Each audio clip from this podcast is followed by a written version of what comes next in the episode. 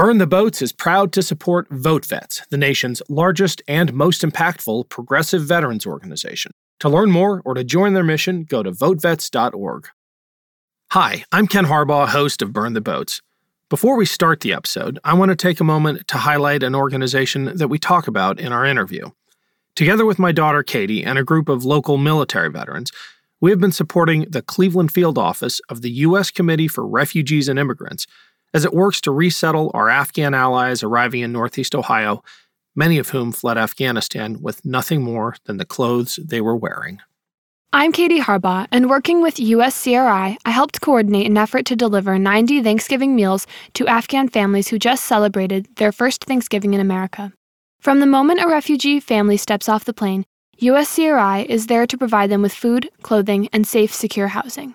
With your help, USCRI connects refugees to the tools they need to find gainful employment and achieve self sufficiency. Please visit refugees.org to donate to Ohio's refugee resettlement effort and help our allies build new lives with dignity in the United States. Thank you, and enjoy the episode.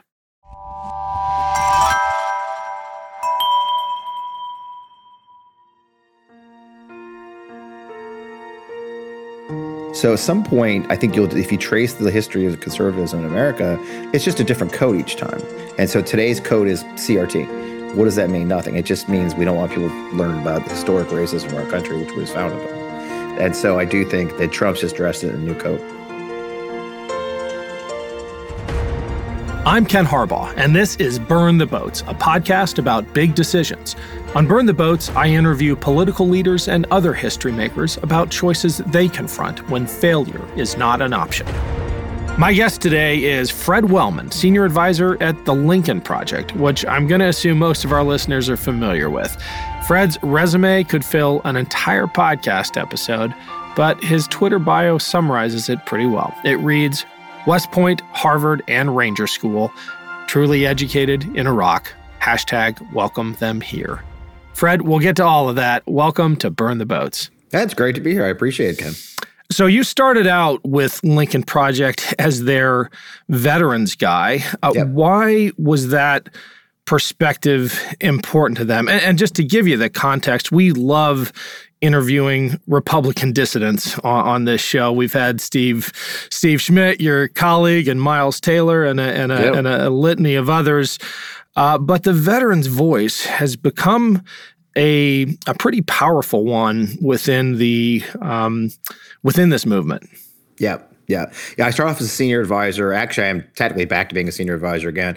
But I was a senior advisor for Veterans Affairs uh, starting in July last year, and and it came with a recognition uh, with the founders of the of the co-founders of the Lincoln Project that that there was a a place there for us to influence the election and show that the, the, Trump and the Trump movement, you know, really wasn't supportive of veterans. It wasn't a clear cut win. You know, we always say traditionally the veteran community and the military community has been conservative and Republican, but you and I know that that has been a changing factor in the last 20 years, especially as the new generation of veterans and, and service members serve for various reasons. And and we saw an opportunity to go directly at organizing that community and and and say, look, you know, there's other options. Uh, and so that's that was pretty much my mission when I started. So we went very directly at that in the campaign. I, I placed ads in uh, Military Times. We placed ads in Stars and Stripes. People thought we were crazy, um, but you did see a change in the numbers. Do you think veterans are in some ways more susceptible to that kind of persuasion given I don't know how to put it, but um, there's there's less of a stovepiping of information in military communities, especially when deployed, than there is in you know in some political groupings here stateside. Well, I think there's a host of good reasons why the veteran community is um, more appropriate than it used to be, uh, is more available to you know talk about the real issues and and recognizing the changes in our country. I mean, we do say you know swear an oath to the Constitution, um, and what we've seen in the last you know I think five years especially has been some very direct attacks on what that oath means, and we've seen some vast politicization of the military in, in those efforts. So so a lot of us have really changed. I mean, you, you talk about Republican dissidents. Um, I walked away. Really, the final straw for me was um, when Trump, you know, said John McCain wasn't a hero. That was Trump. But what bothered me was that so many within the Republican Party were like, eh, okay. And, and, I was like, wait a minute, this is it. And that was a big sign for me because a lot of our fellow veterans, I mean, that would have been a red line for any other candidate in history. Any time in history, if, if Obama had said something like that or Clinton, my God, it would have been, I mean, fire and brimstone. They would have burned the building down. Um, instead, we found ourselves in a political time where many in our community were like, nah, well, yeah, he was kind of a bad guy. It was the justification for this sort of authoritarianism, uh, macho ness that, that Trump tries to portray. And I, I, knew that I didn't have a home anymore in that party. Um, and so I knew I wasn't alone in that. As I talked to more and more of our peers and more fellow veterans and service members, they were horrified that um, the values that we swore oath to and the loyalty we saw to each other was so easily eroded. So, so I knew we had an opportunity to have that conversation within the community more than we had in the past, and and I knew that our our, our opponents uh, on the in the political spectrum um, were taking for granted that vote. Right? I mean, it's just they just assumed that no matter what they did, military and veterans would line right up behind the conservative movement, and I think that's not true anymore. Can you talk about that phony machoness that you just called out and why it has such a weird appeal? I mean, you call this out on Twitter sometimes with folks like Josh Hawley yep. and his appeals to manhood. Right. I mean, I'll, I'll let you editorialize. Uh, um, I, am not gonna I'm not gonna question Josh Hawley's manhood. It's too easy. But yeah. why is has that become just uh, such an important um, like plank in in this in this new Republican platform appeals to manhood. Well, I think I think you've always. I mean, if you look at the history of authoritarianism, you look at the the history of the of movements that are more um, fascist, you know, that, that, that, dirty word, you know, you do see it's always an appeal to the manliness. It's a, it's the strong man, right? They want to see strength. You look at the, the rise of the movements in Germany. It was the, Italy, it was, it was the strong man who was, who was, the country was downtrodden and now we need a strong man. It, there's always been this fashion, this, this sort of uh, fetishization of the macho, the masculine, the, the manly man. I mean, some people call it toxic masculinity or not. and so you see that so often within authoritarian movements because that's, that's what they're looking at oh, he's a strong man. He's not going to take shit from anybody. And let's be honest, the military is full of very, you know, a lot of those folks, right? I mean, we we love it. We love the strong guy. We love the general. We love the great, you know, the, we, we venerate our heroes like we as we should. But that when those two paths cross, uh, it could become a toxic and dangerous mixture. And Then you see, you know, people like you said, like Josh Mandel, or or or the most ridiculous things. The the lady who's running for uh, lieutenant governor of Virginia right now um, Sears, she did an ad like with a gun, this hodgepodge weapon she had built for her, I guess. And I, am going to take on the bad guys like I did Semper Fi. It's like she was a Marine like 20 years ago for like three years, and she, I think she was logistics tech. It's like, okay, you know, or or you see um, in the last campaign, one, somebody I went after very hard down um, down in uh, oh God Georgia who had been a chaplain and was posting pictures of his uniform, uh, how he's going to take on the the left. And I was like, "You're a chaplain. You didn't even carry a gun, for God's sake." It's like it's just ridiculous fetishization of military service and ridiculous fetishization of this masculine. It, it leads to people like Josh Hawley, who's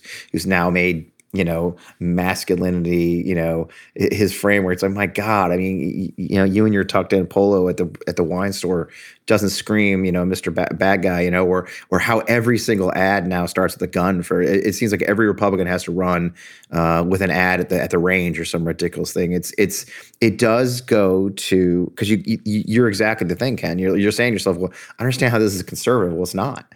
It's not conservative. It's it's authoritarian uh, and that's where the line, I think, if you take our political framework right now and you draw a straight line through it, it's not necessarily a political party issue, right? It's become tied to a certain political party, but this fetishization of the strongman, the fetishization of of uh, victimhood, you know, and how we have to overcome and fight back, um, runs like a, a, bright red line through through the Republican Party right now. Um, and so, what do we got? We've got a guy, a guy who took a gun illegally, crossed state lines, wasn't even allowed to have a gun at 17. Kyle Rittenhouse. Kyle Rittenhouse. And he's being venerated as a hero for killing people that he had no right to be there. He had no reason to be there. Uh, but that strong man, you know, that that night, I literally saw a post today. One of our colleagues in the Marine Corps uh, posted screen grabs of a Marine Corps uh, E9 posting on Facebook about the night of Kenosha and how you know how he the the the Kyle Rittenhouse mile where you where you run 638 feet being chased by riders and then gun them down. It's it's just it's terrifying, is what it is. Does it depend on Trump? I'll tell you what I mean by that. I mean, Right. you're describing a culture of the Right. strong man. And a lot of people tie that like inextricably to Trump himself, but I'm Yeah. wondering if Trump isn't bigger than a single person. Well, I think we have that's the thing we say. That's why that's why we use the term the Lincoln Project as as Trumpism, right? It's it is a modern authoritarianism movement that latched onto Trump as the guy, um, and that's the big question now: is if Trump's going to be the the leader of that movement, or is that movement able to be picked up by somebody else? I do think that's why you see Josh Hawley talking about masculinity. You see, you know, pear-shaped, you know, Josh Mandel, you know, you know, wanting wanting violence for our uh, Judeo-Christian. You know, there, there is a there is this great effort by people who have no right to have a, any sort of masculinity, uh, uh, you know, uh, argument fighting for that mantle. Um, and so, uh, I guess that is the question. I think too many people thought, and it does get us to where we are today. I think too many people thought that with the departure of Trump from the White House, that everything was going to be okay. We're going to go back to normal. It's something I say a lot if you follow me. I, you know, the, the desire to go back to normal. Oh, now Trump's gone. We can go back to normal. Like, no, we can't. That the movement that encouraged Trump and the January 6th events that occurred show us that there is a great desire for more of that movement, and that what we've seen is just the beginning of it. Um, January 6th was a practice run, um, and we have to treat it as such. I've heard former President Trump described as the consummate follower, that he has his finger on the pulse of uh, of where his most uh, radical. I shouldn't call them followers because their followers come leaders, right? Yeah. Where they want to go, and he was able to pick on up on that before anyone else. And now you have a, a major American political party that is terrified of its own mob Yep. which it which it feeds, and it becomes a a vicious cycle, which suggests to me that um, that it endures post Trump. Yes. Is that absolutely? the Lincoln Project's assessment when you talk about defeating not just Trump but Trumpism? Yeah, that's exactly what it is. That that the GOP as a whole, that the Republican Party as a whole, has given in to their base instincts. Um, if you saw one of our most recent ads, we talked about the Southern strategy of Lee Atwater, and you know, and people beat us up. It's funny how many people beat us up because many of my co-founders, my my my my my, my bosses there, were part of that movement. Yeah, exactly, we were.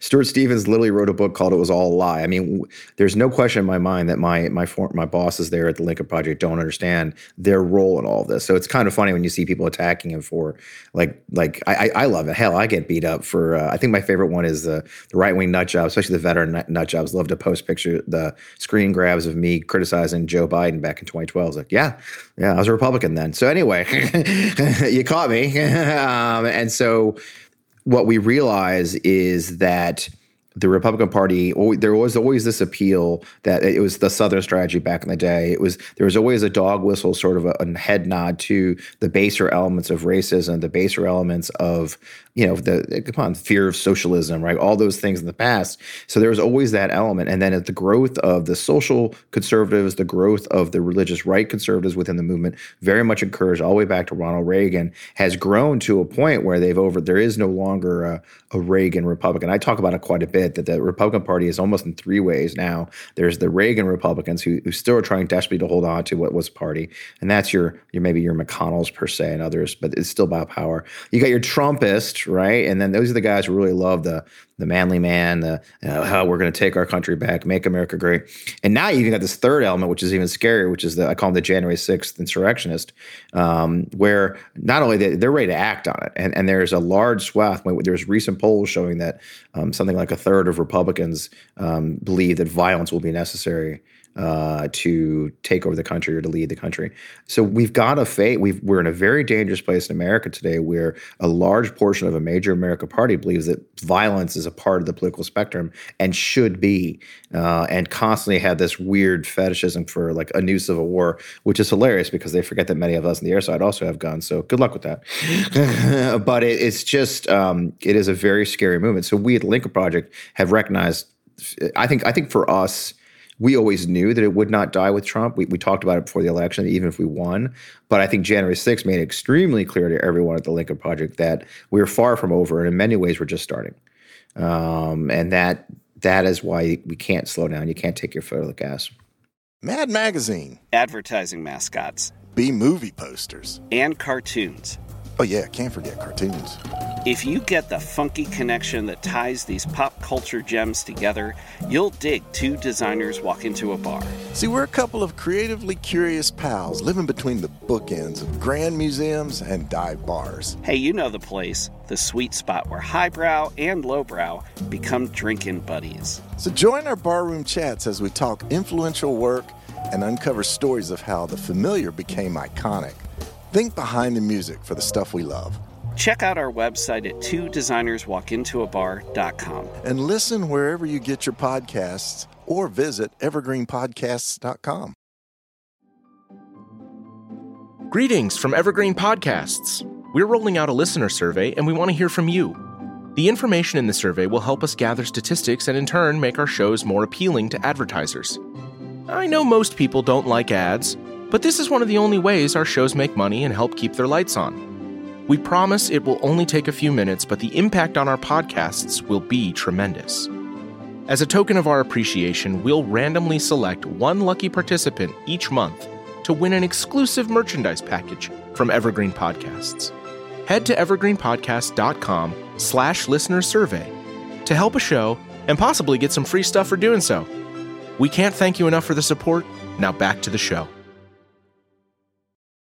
I'd love your perspective on this as a former Republican who spends most of your professional daylight hours with fellow former Republicans. Yeah.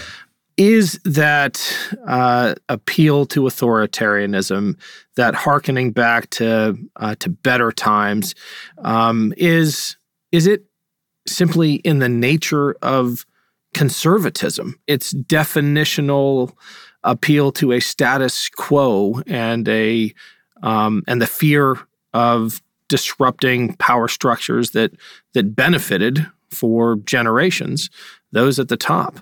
I mean, is it conservatism itself that is part of the problem? Always, without question. I mean, let's let's let, you know, let's be honest. It was it was always the issue, right? It was always about conserving a status quo, conserving a power structure based on, and, and let's be honest, in America, it's been based on, in many ways, a white power structure, a, a financial structure that that allows, um, you know, very rich white people to stay in power. Um, and so it really has only just gone through threads. I read a fascinating article today in the Post about you know the analysis of the Virginia campaign today and how this this whole CRT thing, which that Glenn Youngkin's trying to pile onto, has traces its route. It's it's it's right back to the Daughters of the American, uh, Daughters of the Civil uh, Confederacy, you know, there's always been this line drawn between maintaining the power structures that they liked. I mean, that's why it's, I laugh when people go, "Oh God, Republicans today, everything is socialism." I'm like, dude, you don't have to look far for that. It's always been that way. Social Security was called socialism. I mean, the New Deal was socialism. The federal highway system was called socialism back in the day, by quote conservatives, right? Anything that had to do with allowing you know larger access to our our economy, larger access to our society by those who weren't seen weren't deemed the correct people um, at that moment. And it's easy to forget it wasn't always just white people; it was also the right white people. Um, my, I'm Italian. I'm half English and half Italian. My English side came over in 1640. My Italian side came over in the early 1900s. Um, we were we were forced into bad parts of town as Italians, right? So so that you know the Catholics. It's easy to forget that in, when John F. Kennedy ran for office, he had to convince a large swath of America that a Catholic could be president. Uh, and you don't get much whiter than John Kennedy. Okay, so so there's always been this long line of a very specific conservative movement to maintain a certain power structure, and the, the, I think in many ways it's just a different code every time, right? I mean, what we've seen is, and I bought into it. I was a defense. I used to call myself a, a defense hawk, a conservative defense hawk. I was a, a fiscal conservative, right? And in many ways, I still am. Uh, but I now realize that just means um, I just don't want people wasting my damn tax money on stupid stuff, and I don't want to be weak uh, as a nation. I want us to be sure we can win our wars when we when we fight them. Um, but 20 years of war taught me we don't need to be at war all the freaking time. Uh, and so, at some point, I think you'll, if you trace the history of conservatism in America, it's just a different code each time. And so, today's code is CRT. What does that mean? Nothing. It just means we don't want people learning about the historic racism of our country, which was founded on. And so I do think that Trump's just dressed in a new coat.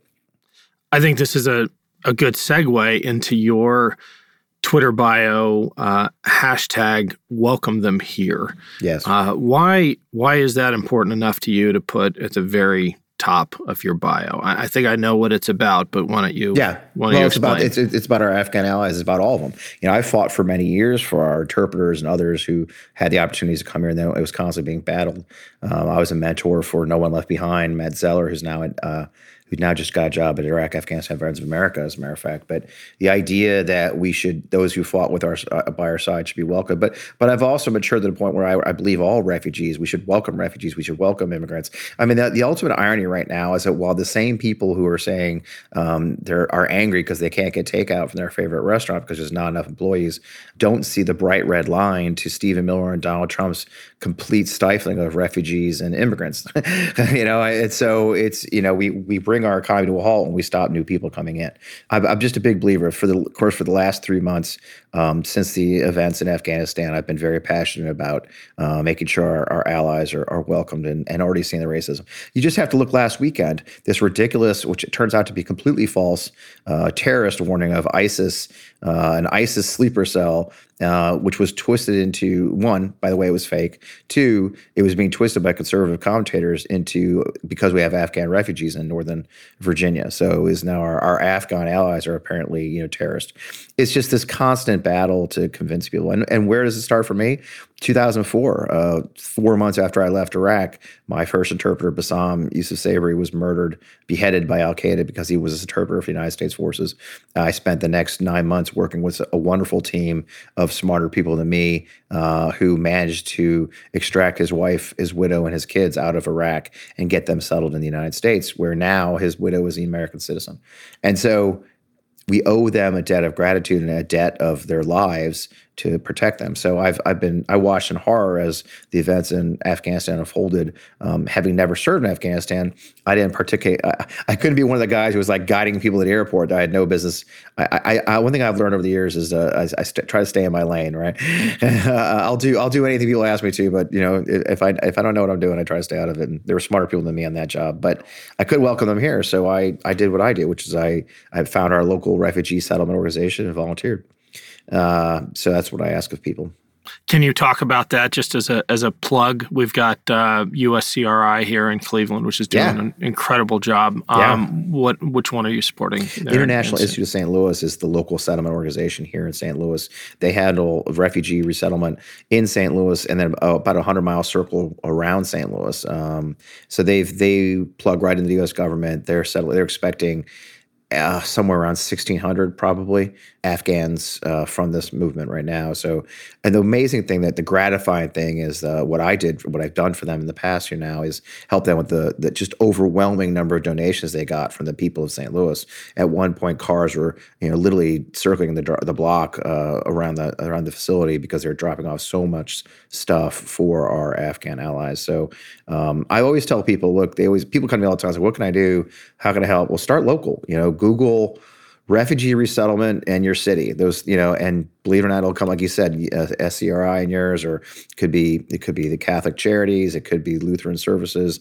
Um, there's a number of organizations across the country in each city and they're all handled locally. Um, so start local Yep. Well, we uh, we dropped off food and uh, and and diapers and uh, baby crib and a bunch Yeah. of stuff just Yeah. last night. Um, uh, one more plug before we we get back to our topic. Um, housing is just such yeah a, a, critical bottleneck right now Right. um, in Cleveland and I'm sure everywhere. yeah Um, you know, hats off to Airbnb for providing a bit of a stopgap for some of these families. But you know, you're talking tens of thousands trying to get out of the camps, um, and we just don't have the housing for them. No, So if and you've got yeah if you've got spare room, um, reach out.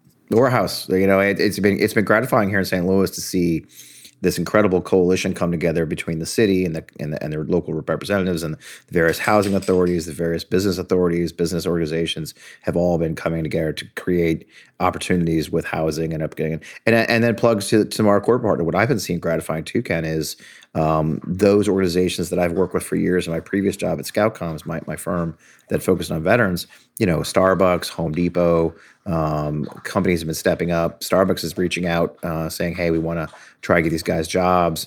Um, so it's really been gratifying to see the close parallels between those who serve veterans and those who want to serve our Afghan allies as they come over. It's been really gratifying to see them step up to the plate. Awesome. Are you a dog person, Fred?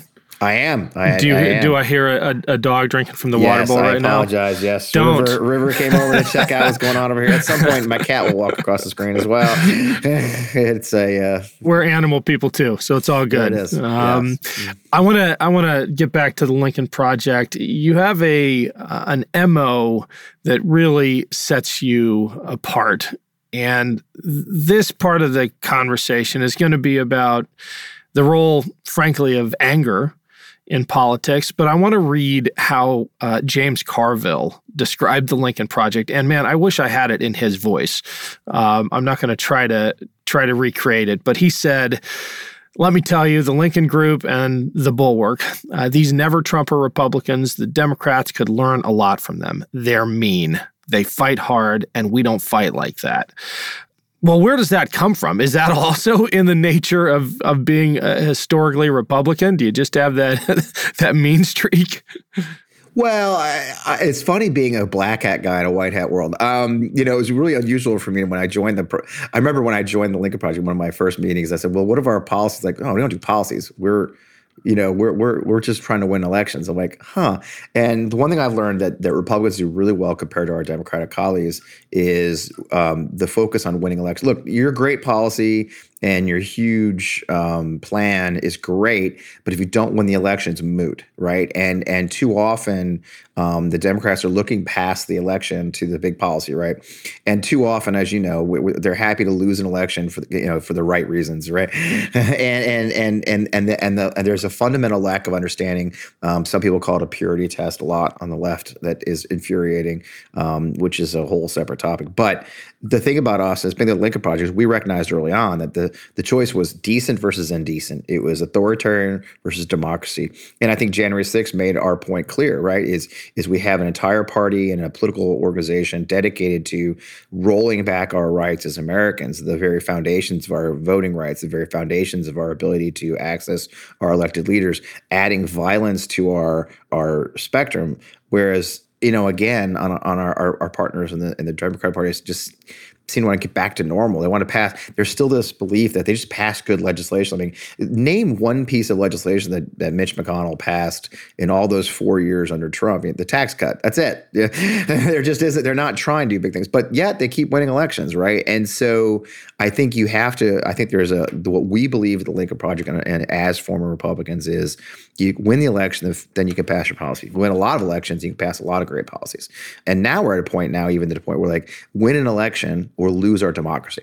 And so, yeah, we will be cutthroat. Um, we've pulled some stunts. I mean, and the thing about us is we'll, you know, I'll be honest, not everything works. Um, some are bad ideas. you know, some blow up in our face. Some some ads have been a disaster. Some stunts have been a disaster. Recently, you know, we're not perfect. Um, but the thing about us that I've enjoyed, you know, being both the senior advisor and then I was the executive director, is that we're willing to take the shot right? We don't overthink it. Um, the process is not a long. It, it, people would probably be shocked at the process we use within the Lincoln Project to get things done. Let me tell you something. It's not long. Okay, it's just act, go, go, go. I mean, I tell the story often of. Uh, you know, just the, in my experience, uh, we were days from the election. It was a Friday before the election. Uh, I was I had pretty much done all the organizing I could do at that point, right? And so I got the idea. I, we saw Trump saying that he only wanted votes counted on November 3rd. He didn't want any like, you know, after that, it should be cut off, right? Well, those are absentee ballots. You and I know that most military ballots arrive after the election day very often, that many absentee ballots don't make it from overseas. With the Postal Service slowdowns that he managed to implement, there are even more absentee ballots. So what I heard very clearly was we're going to disenfranchise military voters. So I went to my leadership. I said, hey, I'd like to do an ad with a celebrity uh, highlighting the fact that uh, absentee ballots are mostly military. And, and literally, Reed Galen's like, great, I love it. Go. Okay. Have I written at many at that point? I written a couple ads. I wrote I wrote one for the Vindmans. I wrote one for Sully Sullenberger. I helped write one. But I was like, okay. And, and literally within within eight hours, I'd recruited Mark Hamill. Um, I'd gotten our videographers up and running. I'd, I'd helped write a script. I actually wrote a script. Um, gotten it to Mark Hamill over the weekend. Saturday he cut his tape. Um, Saturday night it was in, in edits. By Sunday I had my ad, and and we issued it you know, t- about 48 hours for the election. That's how kind of our process is very simple. It's it's get things done, throw it against the wall, every chance, everything, you know, see what works. Um, so that's very different. We didn't fo- you didn't hear a focus group, did you? You didn't hear, you know, you didn't you didn't hear a poll, right? We you didn't hear A and B, you know, beta testing. No, we we just go, um, which is fun but as you said, it it does lead occasionally to some uh, yep. some backfiring oh, yeah. attempts. H- how do you respond to to that criticism that your shoot first, aim later approach, and I'm paraphrasing, uh, no, uh, but no. I'm putting words in your mouth, yeah. um, that it adds to the vicious cycle. Um, and you know, I gotta I gotta call out the tiki torches stunt. Mm-hmm. Uh, you know, uh, how do you respond to the criticism that your your appeal to anger and fear is just part of this larger vortex that's damaging our uh, our politics.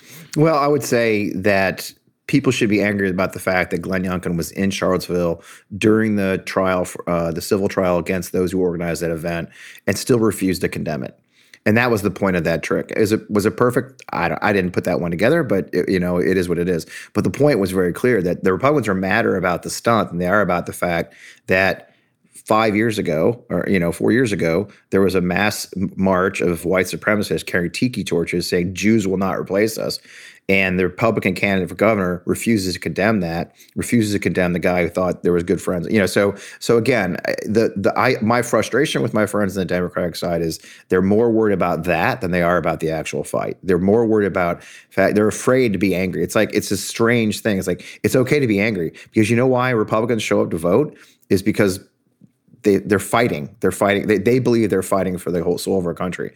Uh, and too often, I think my peers in the Democratic side are just want to freaking hug it out or something. I, I so no, I, I, have no problem appealing to people's anger and their emotions because if you want to know how Republicans win elections, that's why. Just watch the video that came out yesterday from the the the Good Liars, whom I love, just love. Uh, they have a movie coming out with our friends at the MeidasTouch uh, called the uh, the Believers, but just look at the gentleman who's a retired Air Force guy wearing an Air Force hat saying that he's the most important issue for him in this election, Virginia, is critical race theory, teaching critical race theory. And the guy's like, but they don't teach it. He goes, well, what is it? What is critical race theory? I don't, I don't know what it is, but I'm against it. he literally has no effing idea what he's talking about. He has no idea that we're critical. He has no idea that CRT isn't taught in any school in Virginia. But what they've done successfully on the right is painted any kind of teaching of history that's uncomfortable for white people.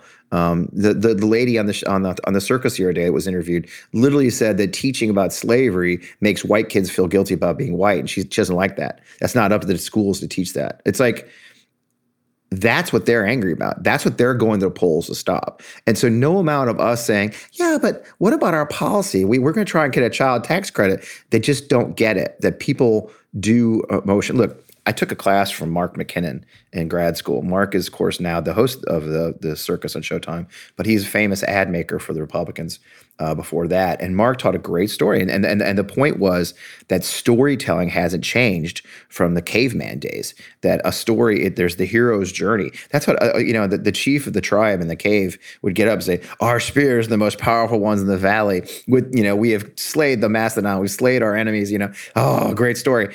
He's not talking about look my policy for us is that everybody should have one fire and it'd be equal amongst no and i think from the day we were cavemen we have to understand that there is an emotional aspect to our lives as human beings that has to be tapped into. And too often my democratic colleagues like yeah but great policy. It's like no you're fighting for the life. And right now, again, I have no patience for these. I mean, I look criticizes all. I have no problem with that, but I also have no patience for the idea that we shouldn't be doing these. Things. We shouldn't be going after them every time we can. You take your shot. Uh, you know what? It's, it's no different than the military, right? We're, you're going to take a shot, even if it just keeps their head down.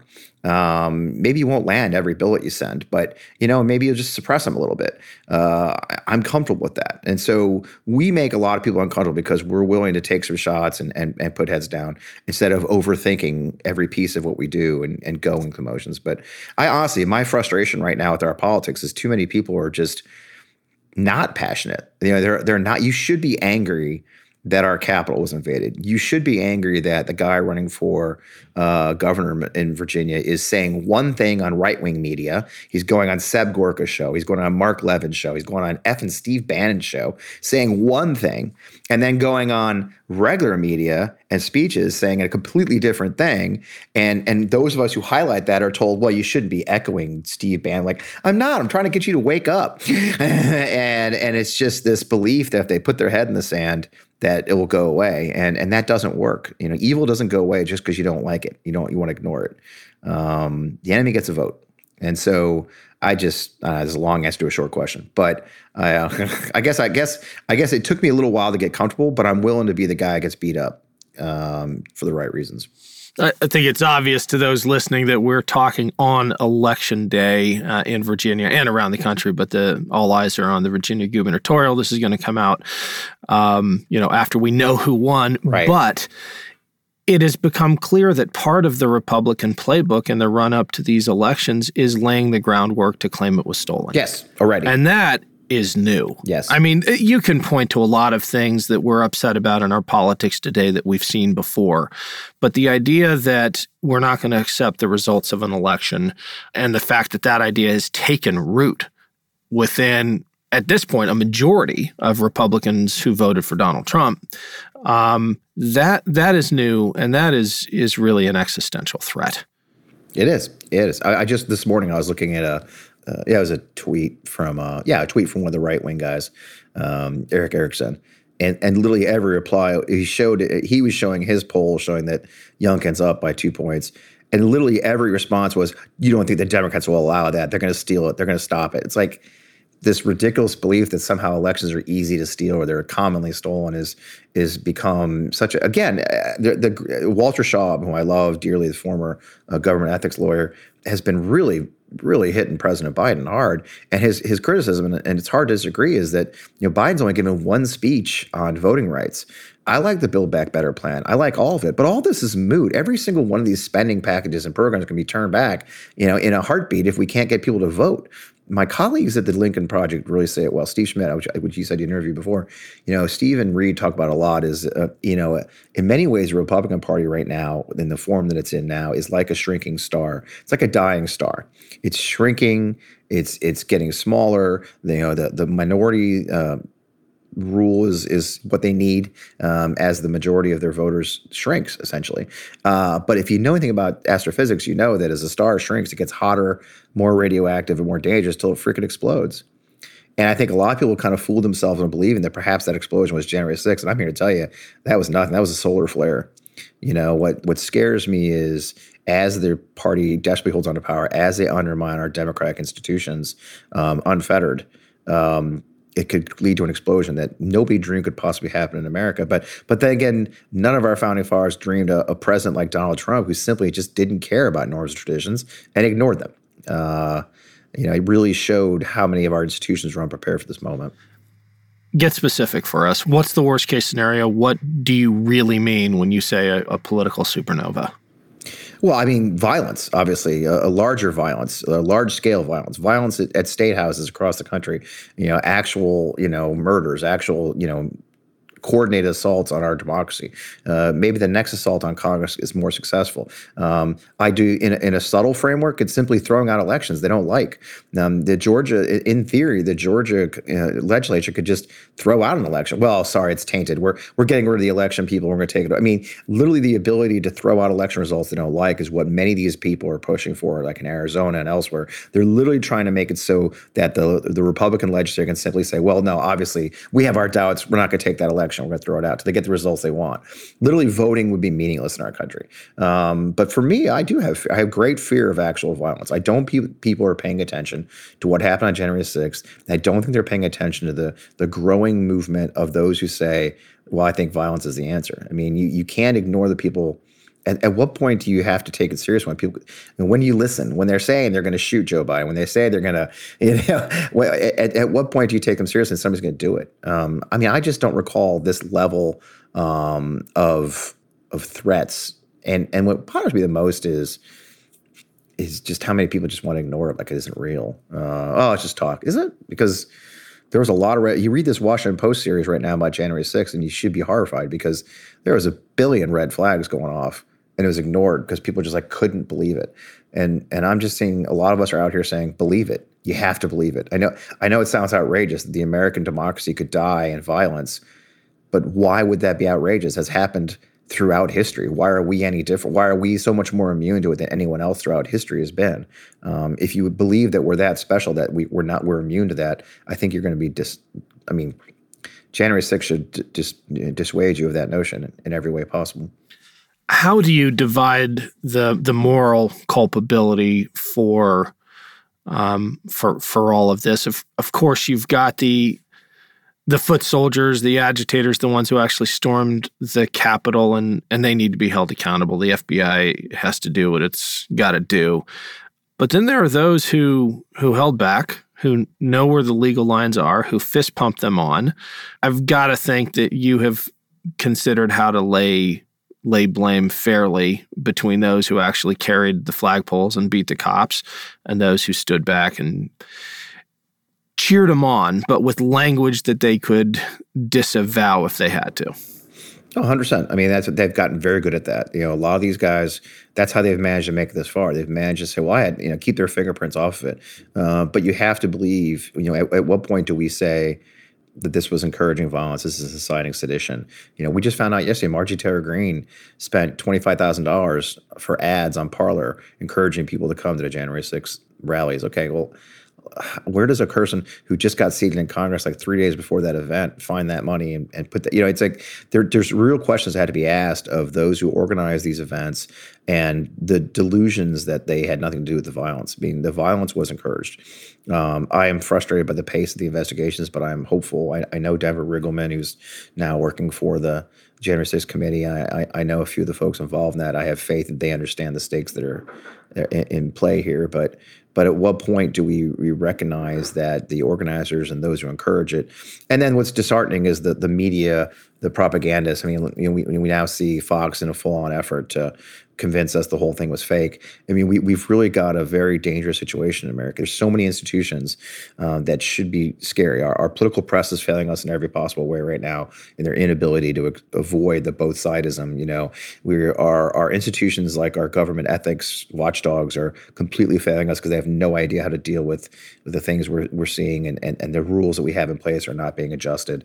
Um, our electoral system is failing us because it can be manipulated by legislatures now. You know, I think I think so many pieces of the puzzle that built this country and made it great were situated on people of good character and moral being being the people in power. And we were unprepared for a moment where people who just want raw power and care nothing for the rules whose sole functionality in life is to find holes in the rules uh, are still in power. I mean look at kellyanne conway. Look kellyanne conway broke the hatch act like 60 70 times.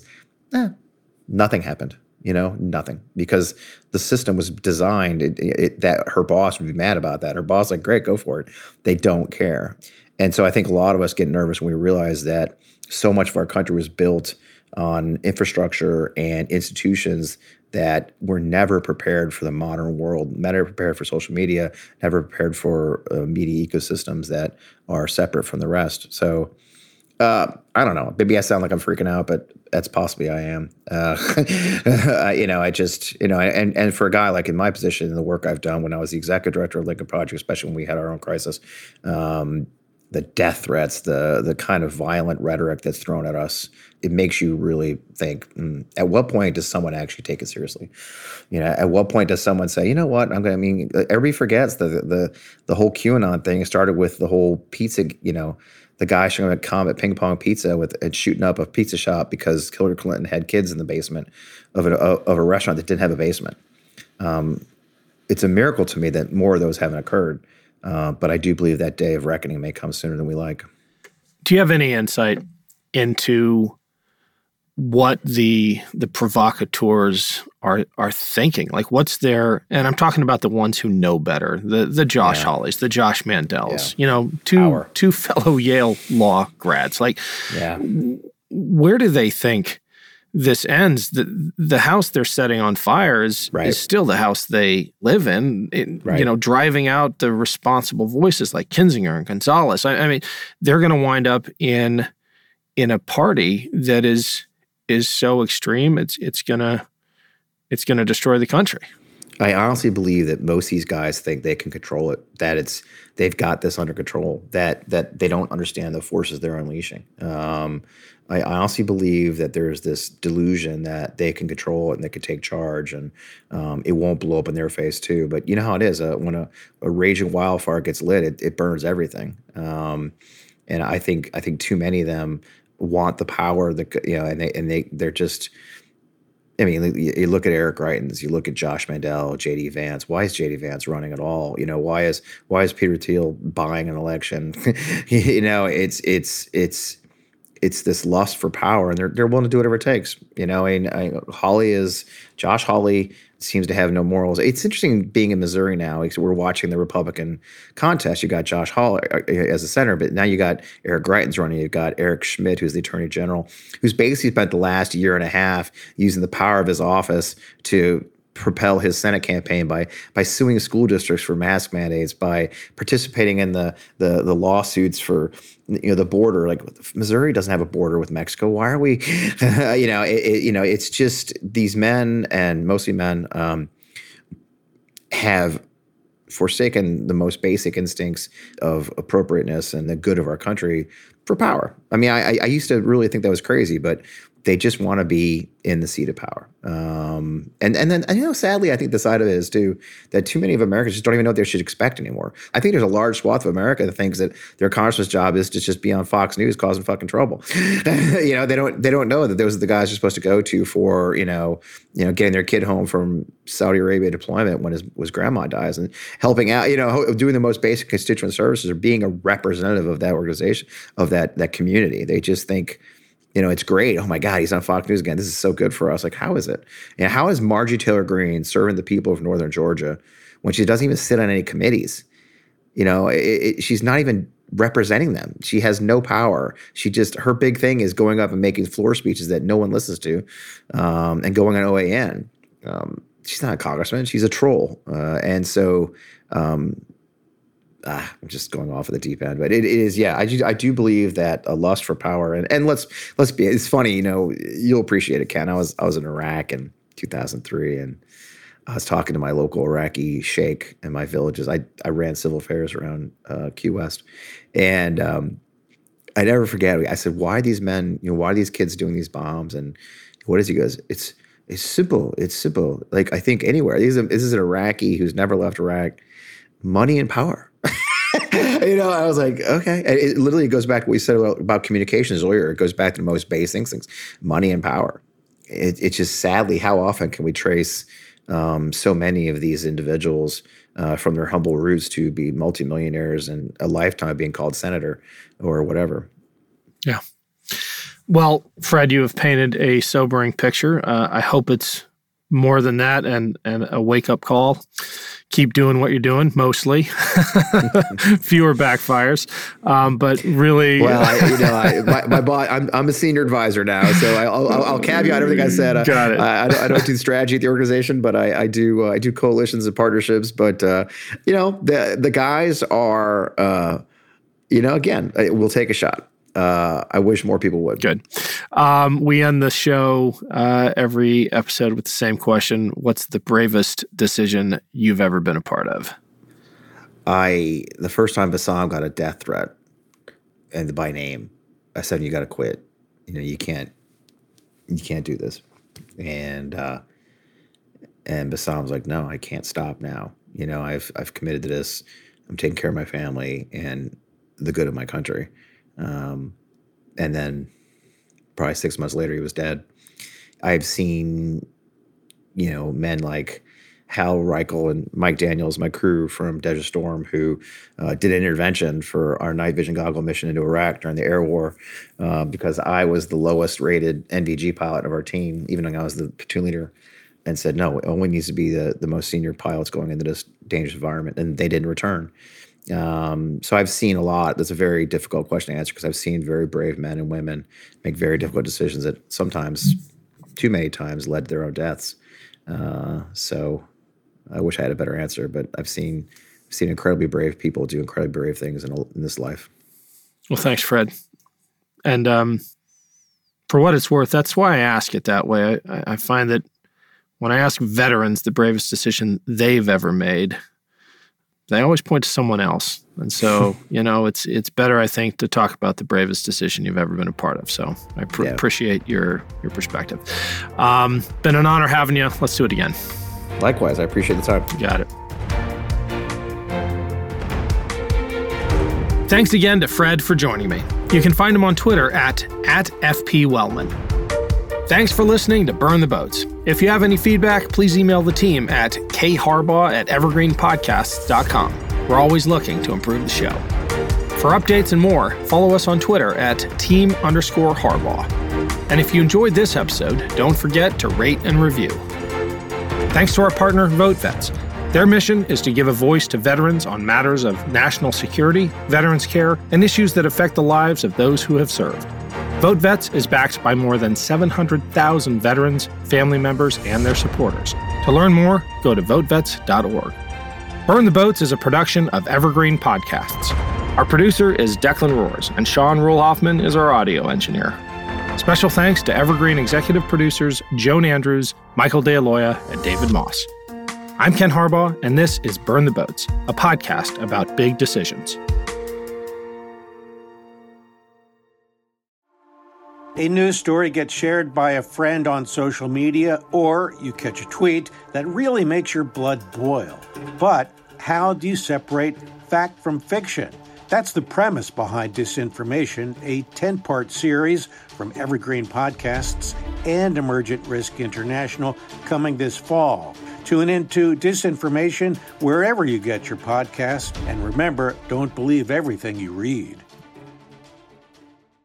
This podcast was produced with the support of the Ohio Motion Picture Tax Credit and in partnership with the Ohio Development Services Agency.